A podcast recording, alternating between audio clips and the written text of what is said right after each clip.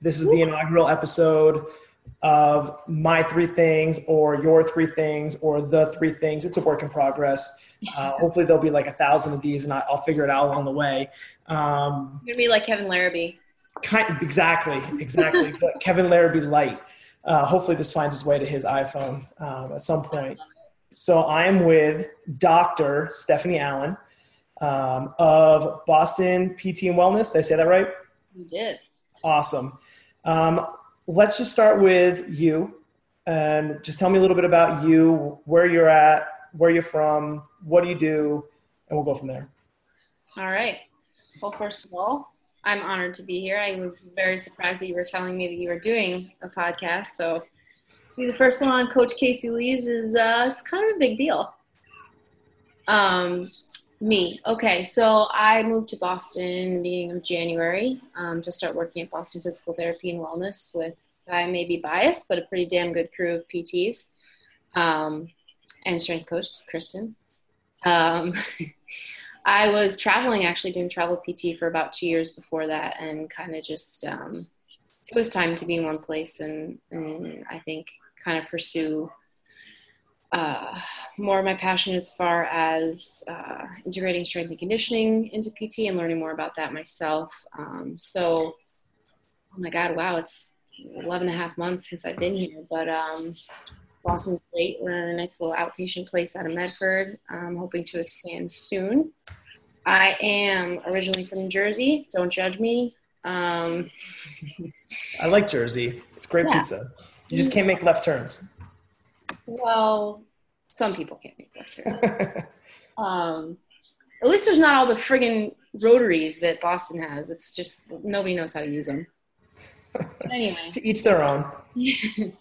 um, that's where I'm from, and uh, I think now that I'm settled a little bit more here, um, that I'm trying to some more learning and maybe some outreach stuff via like we've been talking about like a seminar or something like that. Um, but i'm really just trying to learn and kind of bridge that gap between pt strength coach doctor all that kind of stuff. Awesome. So kind of my my envision for this um, is pretty short. Um, three things.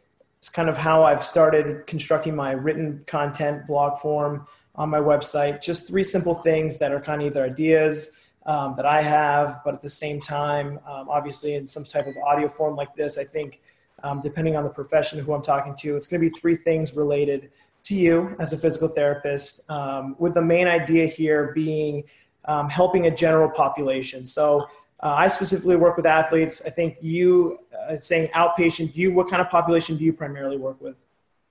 Yeah, we're outpatient. I mean, I would say Gen Pop as well, um, where we are located, and because of um, the relationships that a couple of my other coworkers have with some of the local, um, both triathlete marathon, I guess I should say endurance athletes, as well as some of the CrossFit places, um, that we're starting to get a little bit more of the um, semi-serious athletes, um, both in the endurance realm and the powerlifting and CrossFit sort of realms, um, which has been a kind of nice shift for me because those are both, uh, well, endurance I've had a little bit of experience with, but the powerlifting and CrossFit not so much. So, um, but generally, I would still say that 75 to 80 percent of our, our population is the uh, the Gen Pop that would they would fit into that. Nice, nice. So we're going to try to relive a conversation we just had before I clicked the record button. Hopefully the second time is better.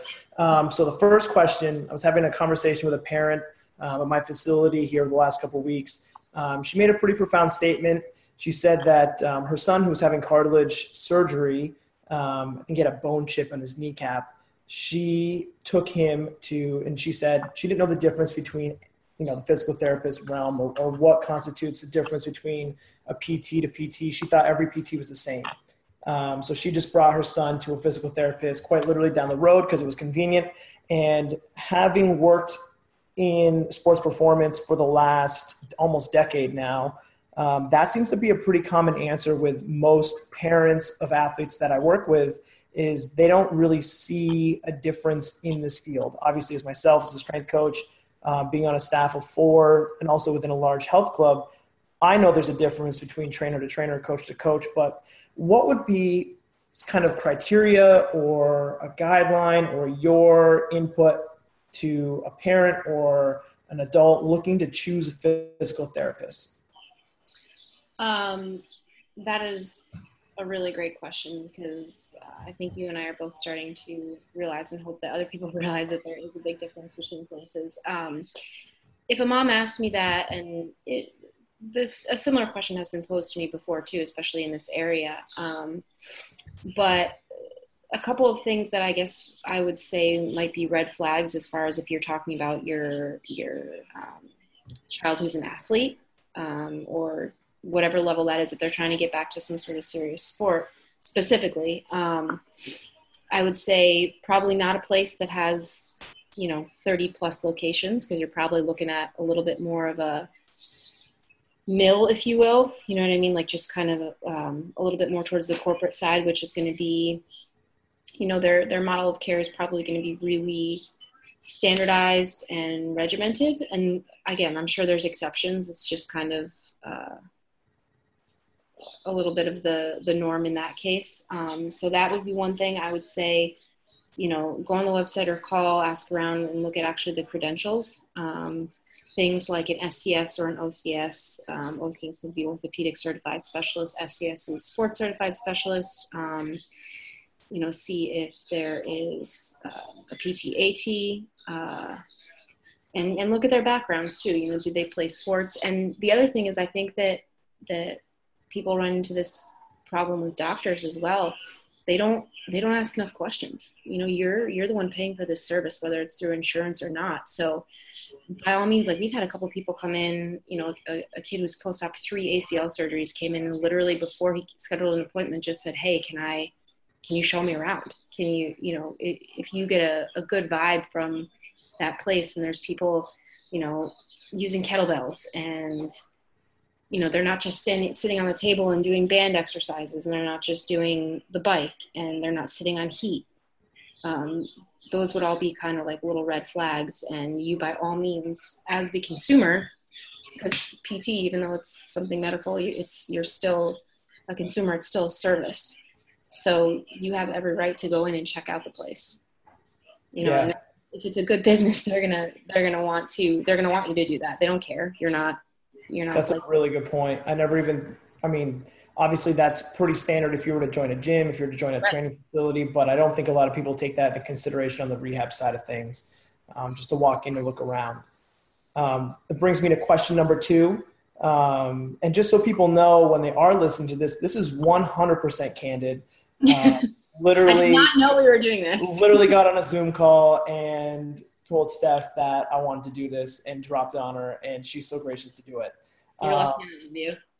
so the second question is, and this is something I heard. Um, I don't know. I think I read about it on Mike Reinold's website.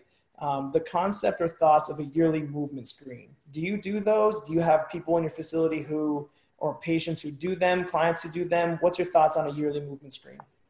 I did listen to that one, and I feel like right now that's a little bit of a um, a dream still in the sense that I don't think we've quite reached. Uh, a lot, I mean, there's definitely a bunch of our patients out they've been there that would be on board with that, but no. The short answer is no. We don't have people that do that. They still, for the most part, because we do take insurance, we're not. Um, you know, like at Champion, they might have that luxury of of having people come in because they're all um, they're cash based so we don't necessarily have that luxury, but I think that, you know, the hope is we're moving towards along with i'm not saying don't go get a checkup with your doctor every year. That's different. You know you need blood work all that kind of stuff. Like we don't we don't do that end. But um as far as movement screens which a lot of times can be predictive or you know just depending on your sport can help you improve or redirect whatever your goals are um, we're definitely more than qualified to do so. And I, I hope, you know, I think the hope is that eventually that does happen because we do have direct access. So regardless of whether you go through insurance or not, um, you know, we're kind of hoping that, that people are realizing that these movement patterns a lot of times are the basis for injury risk and or you know perpetuation of symptoms you know so much stuff is postural depending on what you do all those kinds of things that you know let's say you have neck pain and it's you're load sensitive and it's you're extension sensitive with your back or whatever it is and you sit at a desk all day like your doctor is probably just going to when you go in to see them they're, they're they might not even touch you and they might just give you a referral to pt anyway and you just paid a copay for nothing yeah. Uh, so i the, like i said the short answer is no but um, i think that's definitely one of our one of our goals as pts um, and have it again be be adjunct to your normal yearly medical checkups, not in place of.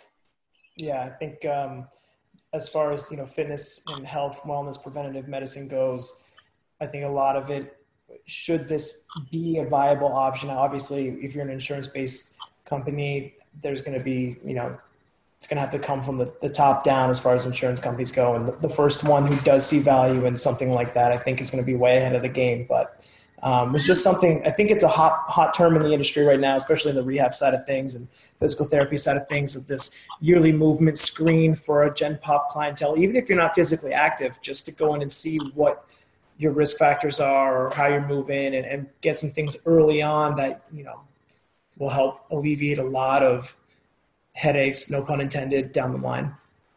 Yeah, and I also think that a lot of times what ends up happening because we we do a lot of um, and this is also, I think at least so far in my experience, fairly unique to us um, and, and people like our practice. But we will, you know, whether we meet somebody at an event or at the gym or through whatever it is around here, somebody calls to ask or asks something through our website, we do a lot of like quote unquote free screens, um, which essentially is we set up a half hour an hour, which is which we don't charge the person for. So that's technically um, you know money that Dave could be getting for you know for the business, but nine times out of ten, I would say that through that time with the person, athlete, whatever, most of them are usually through referrals, um, and we just say, hey, yeah, come in, we'll, we'll check out and see if you're appropriate for PT. So that initial time with them, the one-on-one time, we don't charge. Um, but I would say nine times out of ten,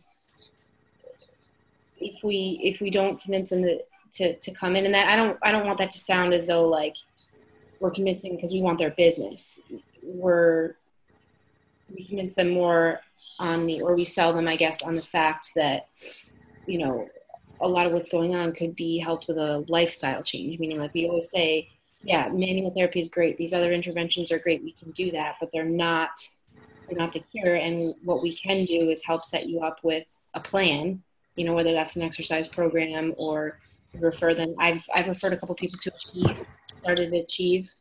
Um, you know, other other gyms in the area that we know what kind of quality they're getting, and I would say that's that's more the end goal for me and for us is like convincing people to make that lifestyle change. And yeah. I think with the yearly screens, that could happen a lot more often. And you know, I know it's small scale, but eventually the hope is that we make that more the norm and that more people lifestyle changes because the lifestyle changes are going to be what's going to actually prevent shit like i mean stuff like the, I, I, haven't swore yet but i'll probably put the explicit thing on just to be safe. Um, like i said this will probably just start on my website so um, yeah but, but i mean swears are encouraged.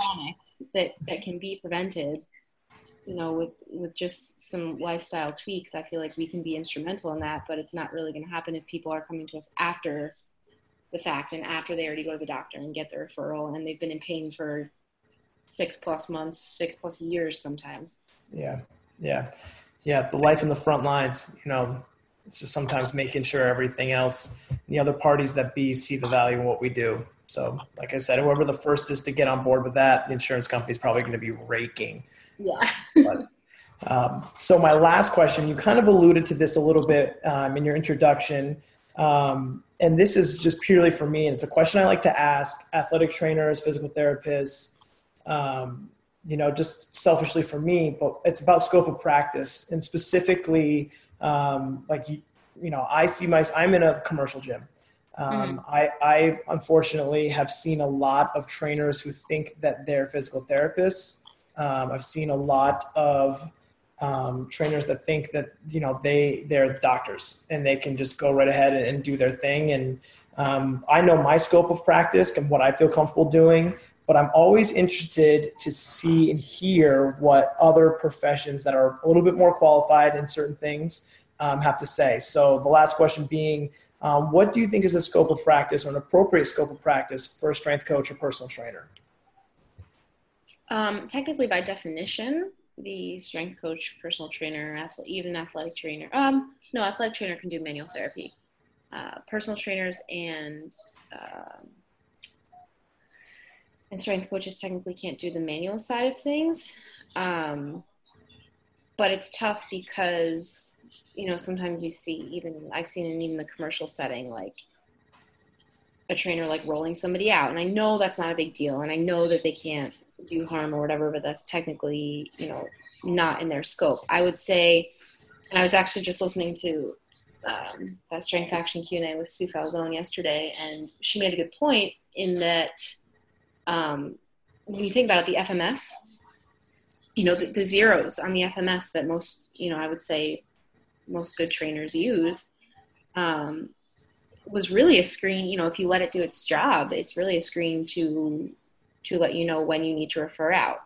That being said, and I think that part of what I want to help educate people on eventually too is is that doesn't mean that you can't keep training that person. You know, you can't treat there isn't that doesn't mean you can't train around pain. You know, as long as there's no red flags as far as like cardiac issues, neurological issues, those kinds of things, um, you can refer out and still work with that person. And I think that that's that's where people get you know maybe the line becomes a little gray or it's you know and it's not exactly black and white um, but i mean i guess the strict answer is you're not really supposed to put your hands on someone if you're if you're a trainer um, or a coach but i also think that there's really really friggin good coaches and trainers that for some of my patients you know some of the athletic fairly high functioning people that i would rather have them see that trainer than go to a different pt yeah.